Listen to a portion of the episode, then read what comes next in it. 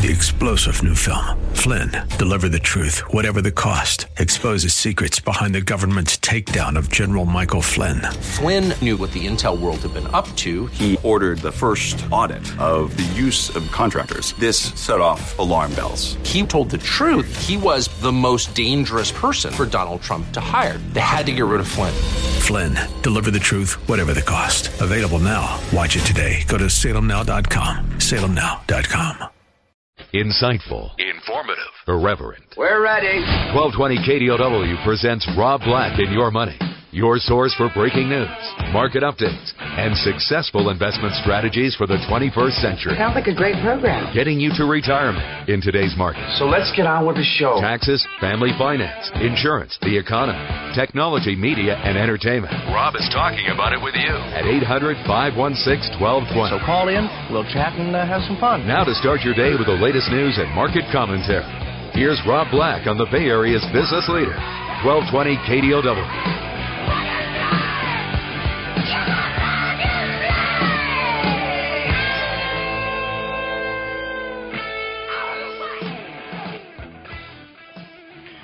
Welcome in. Rob Black and your money. I'm Rob Black, talking all things financial, money, investing, and more. Thanks for listening to the show enormously. Uh, whoops. Just changed my microphone position. Uh, that'll happen, of course. Uh, let's see where I go this. That feels a little bit low. Ah, there we go. That's better. So, um, let's see. End of the year. Last day to call the show. Last day the show's on the air, FYI, live. But then tomorrow I'm doing some money 101s, uh, some investing university kind of things. So if you haven't heard those, it's a good time to pick up on these and uh, get a little education on you know a lot of the basics that go on out there on Wall Street. Uh, let's talk about some of the basics. What a year! You know, I think you start right there and acknowledge that. And in the next couple days, I'm guessing there's going to be some hangovers, right? Is that fair to say? True that. Uh, Obama's going to be drinking on New Year's Eve? I've been living it. I guess I would too if I was president of the United States. POTUS. You know how long it took me to figure out what POTUS meant? Longer than you might know. But uh, market's a little bit lower today. So, and that makes me think hangover, right? We've been partying all year long. Markets haven't had a four day sell off all year long. You know, even when we have a bad week, you know, it still has a little bit of a, a bite on the upside. It looked like the stock market was still on vacation yesterday. Volume was very, very low, below average. Very tight trading range. No corporate news, none, zilch, nada. That didn't stop the S&P 500 from eking out another record closing high. What was gained on Monday, though, looks as if it will be returned at the start of today's session. Um, so we started a little bit lower. There's concerns about some political turmoil in Greece. The continued drop in oil prices has been cited for negative disposition. Why? Because that fits the bill of having negative connotations that seemingly match a negative stock market that seemingly should be reflecting some negativity tied towards world markets. So today, Greece is in the news and falling oil prices in the news. Today, maybe we end up down. Maybe we, we go higher at the end. Yesterday we barely went higher, but we went higher. I heard something this morning like 53 market records this year, record highs.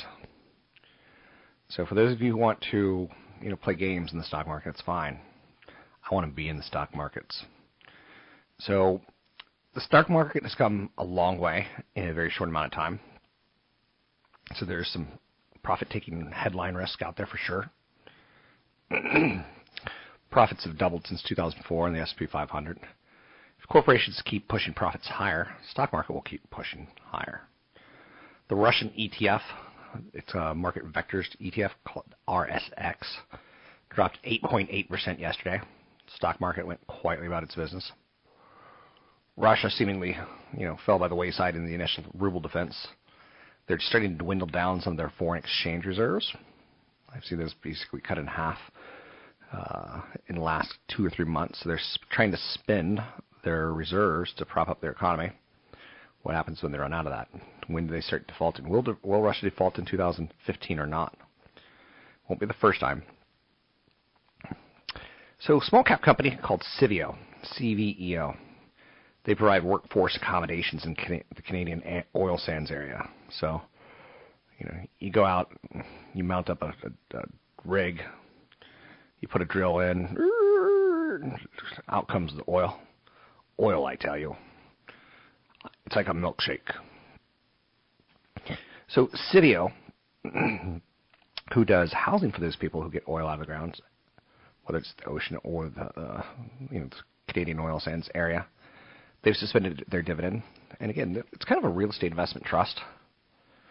Um, plus, they're curtailing their 2015 capex budget by 70% from estimated 2014 levels, tempering its 2015 outlook in a big way due largely to falling oil prices.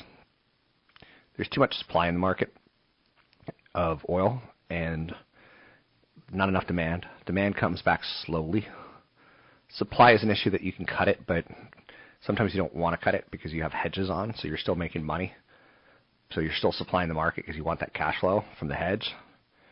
But that's why oil's not going to come roaring back. We've seen a couple things that look very positive, or constructive is probably a better way of saying it. But nothing that you know should get you up and on your feet dancing, which, for the record, I don't do. So, who are these people who dance? This is not I. Um, 800 516 1220 to get your calls in the air. It's 800 516 1220 to get your calls on the air.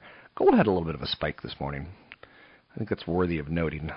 Um, we're starting to get some rationalizations that, you know, America's still got some issues, and if we aren't able to raise our interest rates in 2015, will we have to do another round of quantitative easing?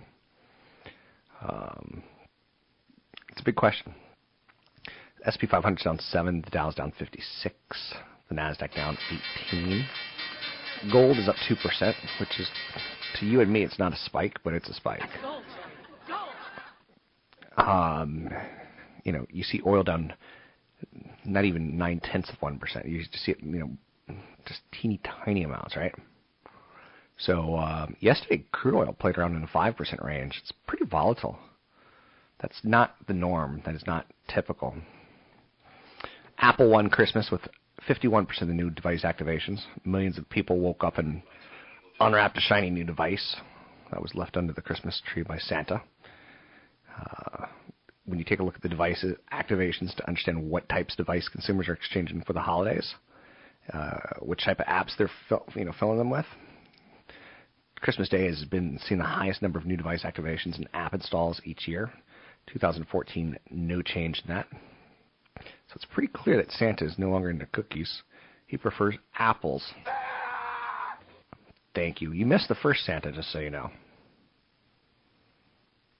Are you to that one? So it was a banner Christmas for the Apple company that started the mobile revolution uh, back in 2007. Wow, it's only been seven years. Think about that for uno momentero.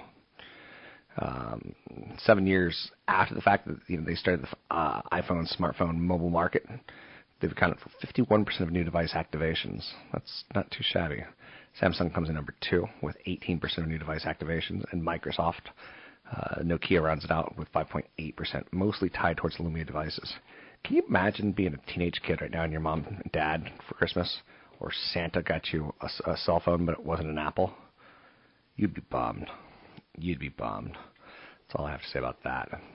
I'm Rob Black, talking all things financial, money, investing, and more. Don't be shy today. Uh, I'm here live. Drop an email to the show, rob at robblackshow.com, or call the show, 800 516 1220. It's 800 516 1220. Wealth Management and Retirement Planning event coming up in the middle of January, January 15th. So it's coming up very, very soon. It's going to be a workshop for people who are approaching retirement and wealth preservation needs. You want to make sure you don't run out of that money. I'm going to be talking about diversification, planning tips, low interest rate environment, and much, much more. I'm Rob Black, talking all things financial, money investing, more. Sign up for that event at robblack.com.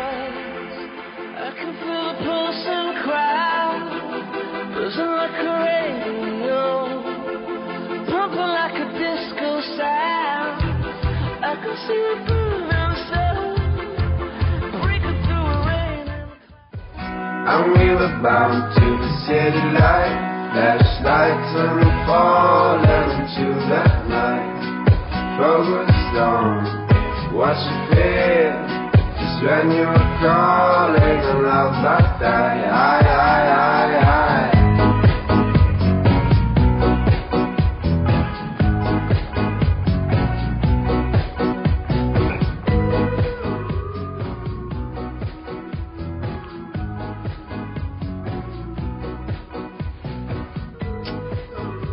I'm Rob Black, talking all things financial, money investing and more.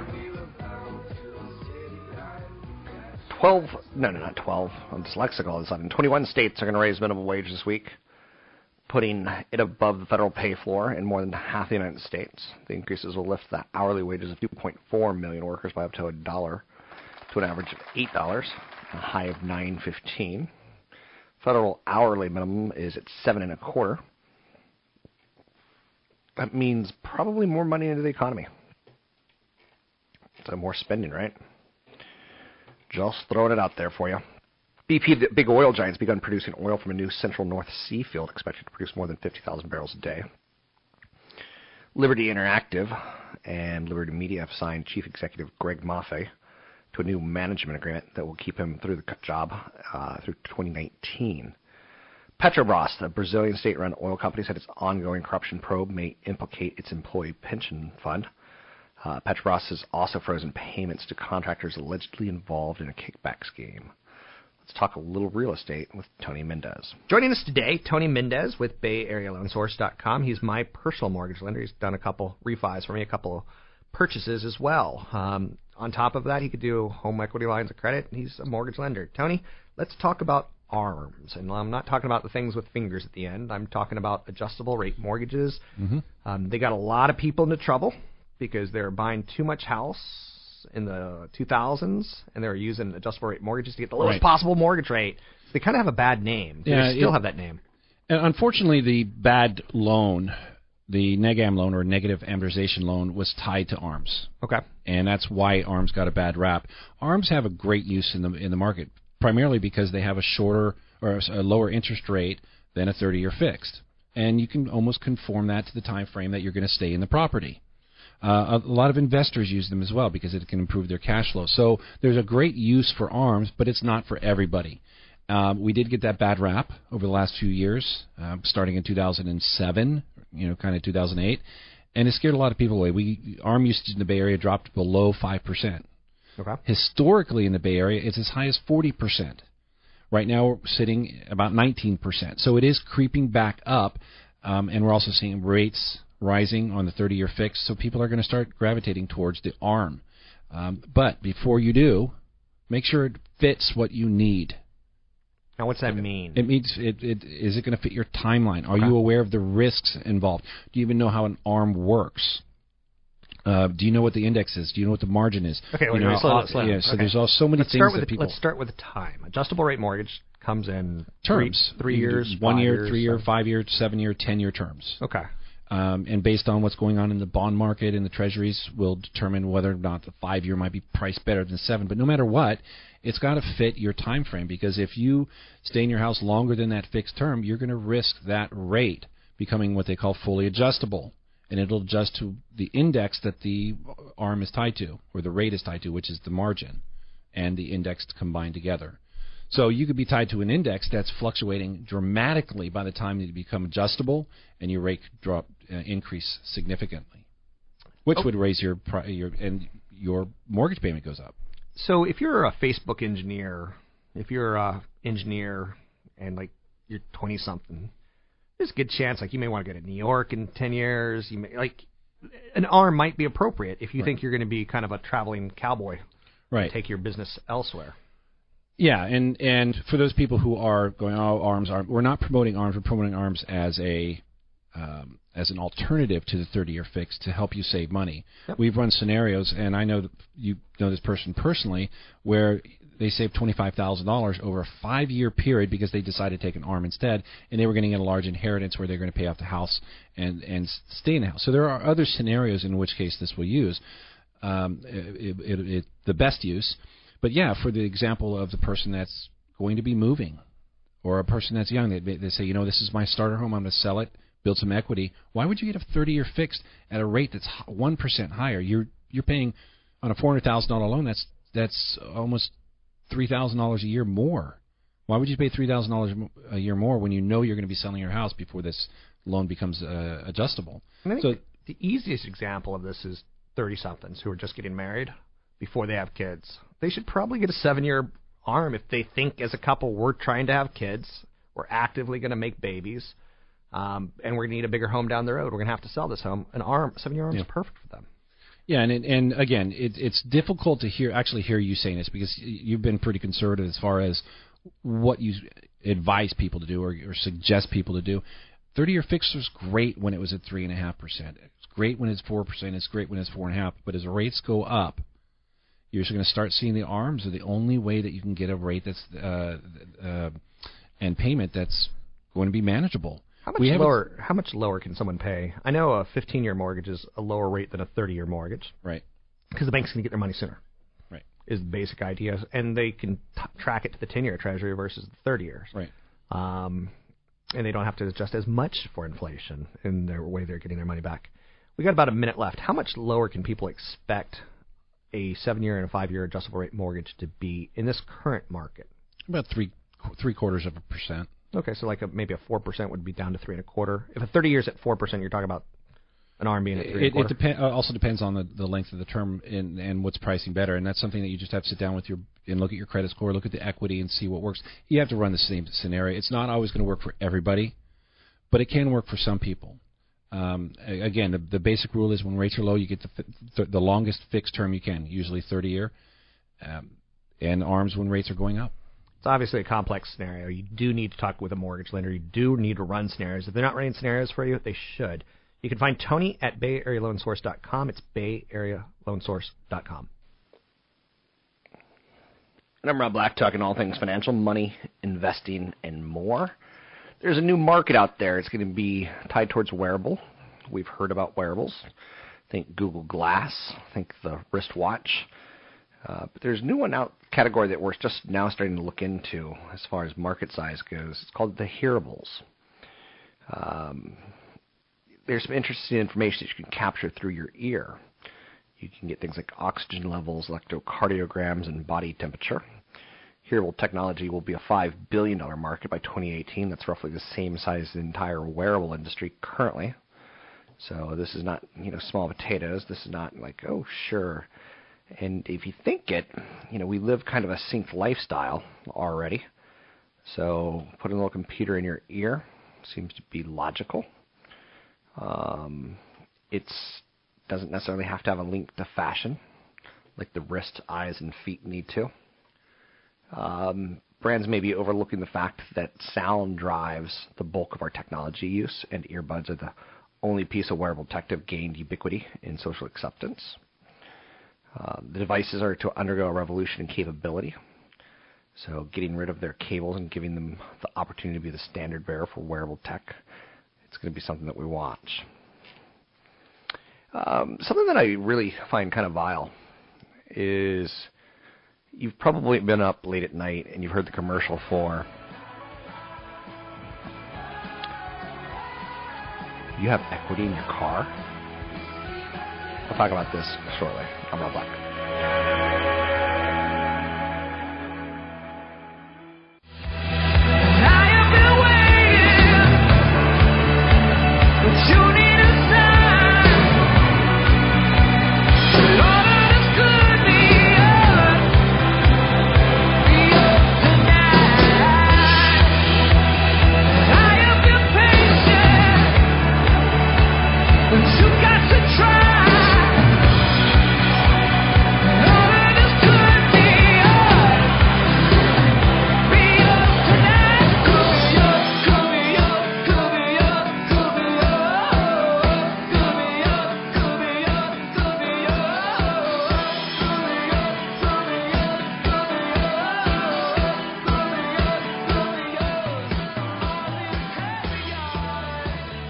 One last time, the one, the only Patrick O'Hare, Chief Market Analyst with Briefing.com. How are you, Mr. O'Hare? Hey, Rob. Hopefully not the last time, just the last time in 2014, right? It's been a good year. I don't want it to end. so crazy how we haven't had a big correction of like four days in a row down. Uh, just it's been too good. Is is that fair to say? Too good, or has the earnings been there to support it? Well, um, you know, no, the earnings have been there. Um, you know, you're probably going to see the S&P 500 uh, operating earnings, you know, up on the order of close to 10% uh, for the year, uh, which is certainly, you know, uh, pretty solid. Um, but then you layer on top of that, obviously, the very accommodative uh, Fed policy and the uh, continued um, uh, low interest rate environments in terms of Treasury yields. And uh, you know, it ended up being a pretty good mix for um, for the stock market, and so you're seeing um, uh, the fruits of those efforts pay off here as the year comes to a close. With that said, let's start with some of the negatives out there. Um, China, it appears that they are slowing. Do you think China becomes an issue with slow growth in 2015? I think it, it would relate in large part to what um, might transform for its you know financial and you know its real estate sector really, and then how that you know it carries over to the financial sector in China. You know, it's pretty uh, shadowy system, uh, if you will. So you don't really know um, necessarily, but uh, but bear in mind, um, seeing we've seen the issues with China slowdown uh, appear clearly in the commodities markets already. Um, so it's not a, a, a not going to be a complete surprise uh, that you know China continues to slow. Um, it's kind of going to be dependent uh, in part on the pace at which it slows, right? So, uh, and it's a little uh, the opposite of here in the U.S. You know, we're looking at um, the economy picking up, and uh, we think that the stock market can handle higher interest rates here, but the, the key issue will be at the pace at which those interest rates go up. Uh, in China, uh, the issue will probably be more at which is more the pace at which its economy slows. Uh, if it happens pretty rapidly, uh, then you could get some potential dislocations. But right now, it looks to be a pretty well managed slowdown. Next big concern, and again, worrying about things on Wall Street is always a smart thing, knowing what possibly can go wrong. Uh, European Union, I, I haven't seen any data consistently out that says anything other than maybe some slight deflation slash slash no growth. What are you seeing, and what do you expect? Will it have an, an effect in 2015? Yeah, uh, I'm sorry, Rob. Did you say that as it, as it relates to Europe? Yeah, just uh, I'm not right. really seeing much there as far as you know the European Union, Greece seems to be problematic, but we've seen that before, and this time the risk seems a little bit more spread out.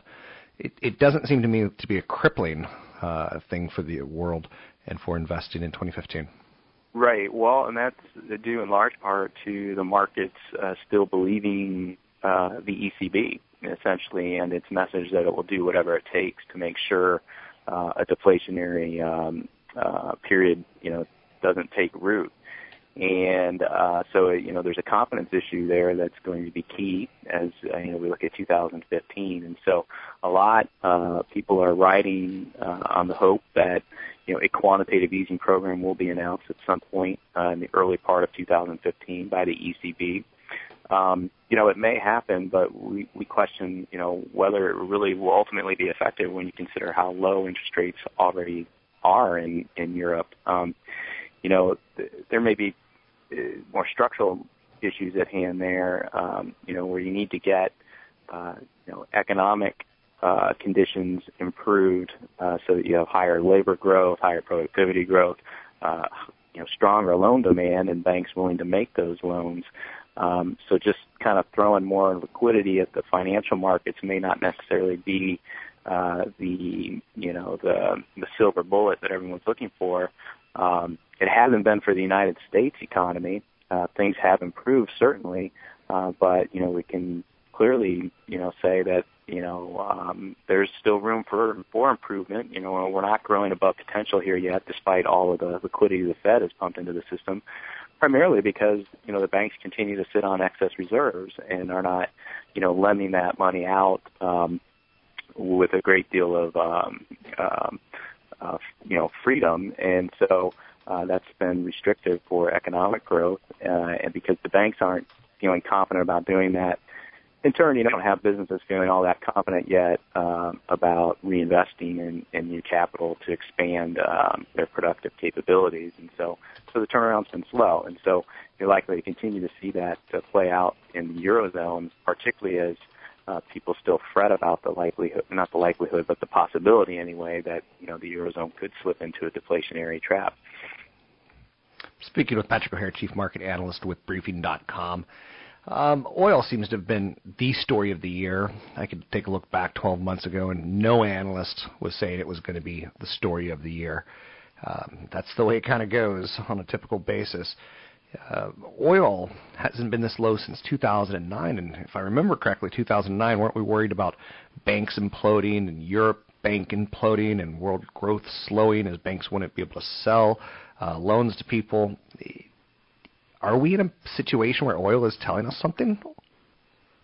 You know, I, I, I, I think that there's potentially some latent financial risk, if not economic risk, in the crash in oil prices. Um, and I think you know what you're saying is, is is also true. You know, you look at where we were five years ago and why oil prices were where they are. Well, um, you know, we're not at that point today. Uh, but in any event, when you see a major industrial commodity uh, collapse, you know, 50% over a span of six months, something's going on, you know, um, that just doesn't sit right. Um, you know, market in June when oil prices were running, you know, 105, 106, 107 dollars a barrel, uh, the market already knew that there was, you know, an excess supply situation.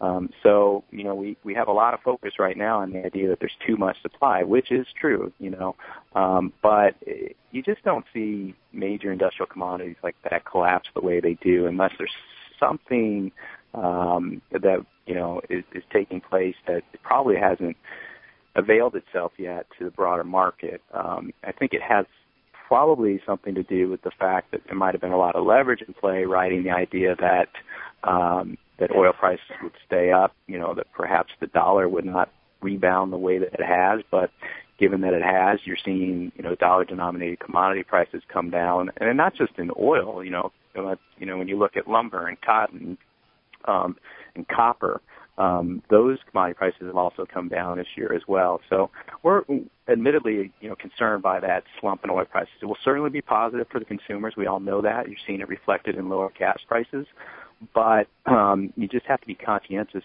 of the idea that something crashing in the way that it has usually has some residual effects that might not always make themselves readily apparent um, as the mass media starts, you know, focusing on the uh, on the collapse in oil prices. So stay tuned on that front. Okay. Anything else that you're working on, Mr. O'Hare, that you want to bring to our listeners' attention? Again, I'm speaking with Patrick O'Hare with Briefing.com. Yeah, well, I'll be putting together uh, a year-end uh, summary here that I'll be posting to to the big picture column on briefing.com. That's that's my focus right now, and what is um, you know, admittedly a fairly slow week this week. Uh, the market is um, you know going to do what it does, but there's not a whole lot of participation this time of year. So just kind of going to wrap things up. It's certainly been a very interesting year, and as you talked about at the top of the interview, a really good year, you know, for the equity market. And um, there's nothing to complain about in terms of uh, the S&P 500 going up uh, approximately 13 percent before dividends. So um, take what you can get and uh, consider it a good year for investors. Do you find it interesting? I saw a statistic today that IPOs for restaurants have done better than IPOs for tech companies. Um, and to me, that just comes down to investors are seeing millennials. They want to eat burgers, they just don't want to eat McDonald's burgers. Is there any story there that restaurants, burger restaurants, are beating um, tech IPOs? Oh gosh, I haven't I haven't really thought about it that closely. I guess when I hear that gotcha. you know every, these millennials are eating out so much, and then in the same the second breath we hear how none of them have any money, right? but they're finding a lot of money to go out and eat at higher priced fast casual restaurants than the lower price, say you know value chains like like McDonald's. But so there's an interesting economic dynamic at play there, but I'm not really sure if it's really saying anything about you know the outperformance of those IPOs versus the tech IPOs. Thanks very much for the whole year, Mr. O'Hare. Take a little time off, spend it with your family. Happy New Year to you. You've, your content is invaluable. People can read your content at briefing.com. I start my day off every day uh, with his page one article. You can find it at briefing.com. It's just, um, you know, here's what happened in the world yesterday and today, and what we expect things to play out as the afternoon unfolds. Um, as he said, and you know, I got a little excited when he said that he's putting together a year in review. Believe it or not, I know most of you think sexy is going to, you know, Whistler and skiing for the holidays. To me, sexy is reading annual reports, quarterly reviews, S filings, uh, how things went for companies, how the market, what to expect going forward. I'm Rob Black, talking all things financial. You can find him at briefing.com. You can find me at robblack.com. I always have an event coming up. Check out the event schedule at robblack.com.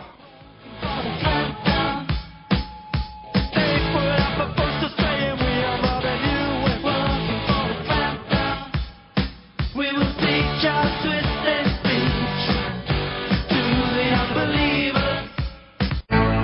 We were the challengers of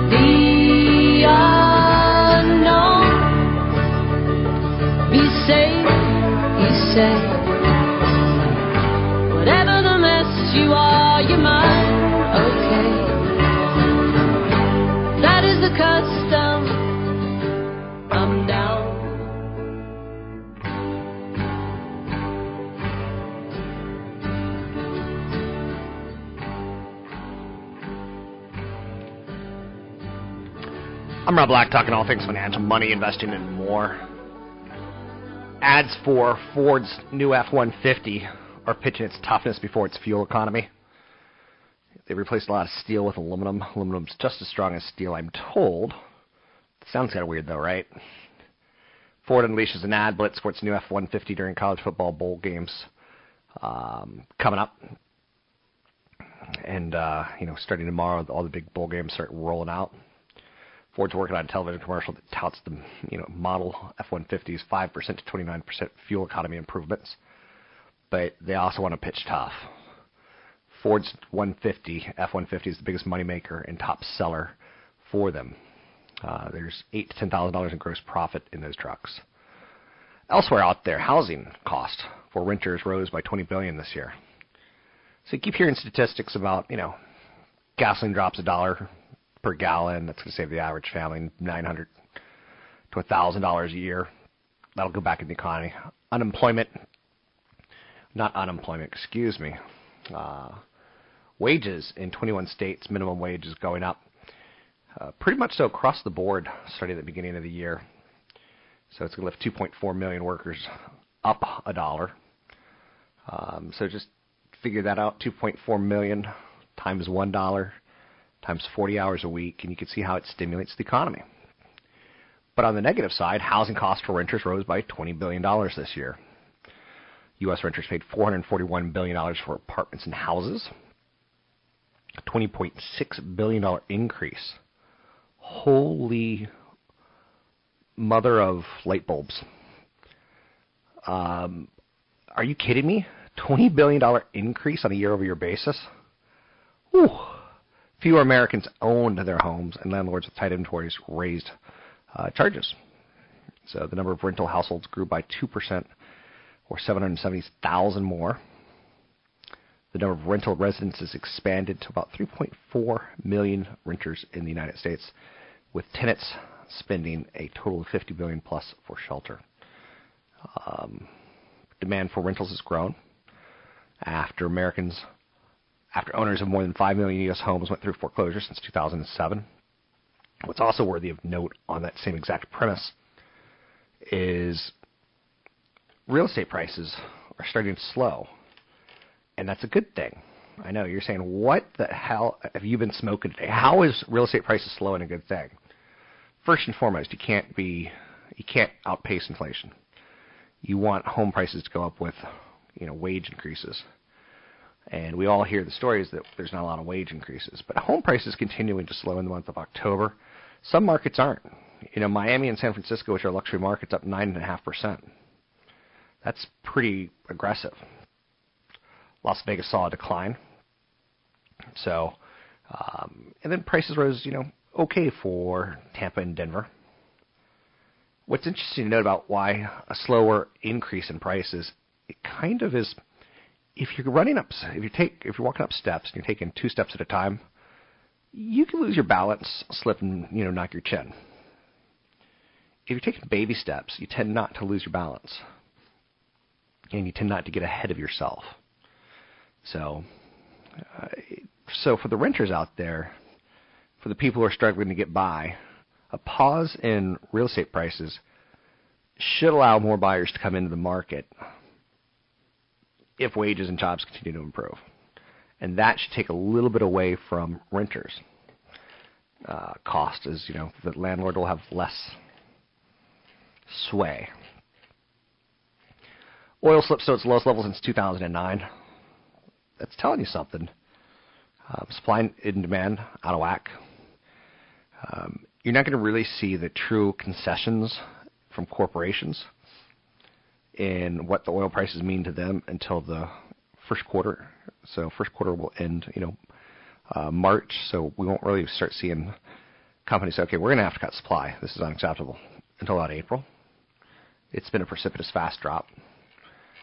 Um, and there's too much supply, and there's enough hedges out there that the supply will stay there for a while. Demand's going to take a while to come back. You don't automatically like look at the United States. Our Federal Reserve so badly wants the economy working, and they've been cutting interest rates for, you know, since 2001. We've been in a surprisingly incredibly low interest rate environment. Um, that's a long time, and just because you lower the cost of money, you don't necessarily increase demand. I've gotten to the age where I don't like being a consumer anymore. So uh, it's not that I like saving; it's that I just don't like consuming. I see so much waste in consumption. Anyway, Apple activated 51% of all new device activations worldwide during Christmas week. That's monstrous. Um, oh, the thing I wanted to rail against is I recently heard a commercial, it, it, kind of in the middle of the night, where it said, "Do you want to get cash from your car? Do you have equity in an old car that's paid off?" You got to be careful. You know, getting a thousand dollars tells me that you're poor. If you need thousand dollars to make ends meet, it's tell you're struggling. Um, so that's what they're going to give you, but they're also going to charge you a 171% annual interest rate. So within two years, your thousand dollars that you just borrowed is nine hundred ninety-two dollars. It's it's insane. It's how much it costs. I wish some subprime lending things that we did for letting people who buy homes that shouldn't have bought homes is almost criminal. I think that the subprime lending in cars, like this case, where you can get equity out of your house, is should be criminal. I think payday loans should be criminal. I know for some people, payday loans save their lives, but at the you know interest rate of 171 percent, it's tough to win. I've got a big event coming up in the middle of the month. It's a wealth preservation retirement planning event. It's in Palo Alto at the Elks Lodge. It's a Thursday evening. You can sign up for the event at robblack.com. That's robblack.com.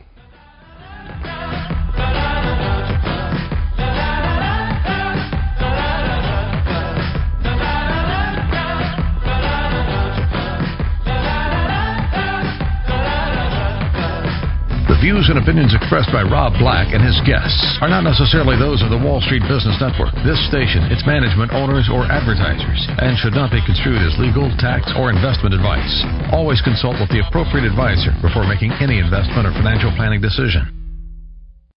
Three star general Michael J. Flynn, head of the Pentagon Intelligence Agency, knew all the government's dirty secrets. He was one of the most respected generals in the military. Flynn knew what the intel world had been up to. He understood its funding. He ordered the first audit of the use of contractors. This set off alarm bells. The explosive new documentary, Flynn, Deliver the Truth, Whatever the Cost, and covers the facts behind this scandal. Flynn told the truth. He was the most dangerous person for Donald Trump to hire. I find out the worst enemy that I'm going to face in my life is right here in America. They took my assessment and they wanted me to change it. And I was like, I'm not changing it. They had to get rid of Flynn. with in depth interviews, archival footage, and never before seen personal records of the man behind the headlines. I just felt like I was drowning. Flynn, deliver the truth, whatever the cost. Available now. Watch it today. Go to salemnow.com. Salemnow.com.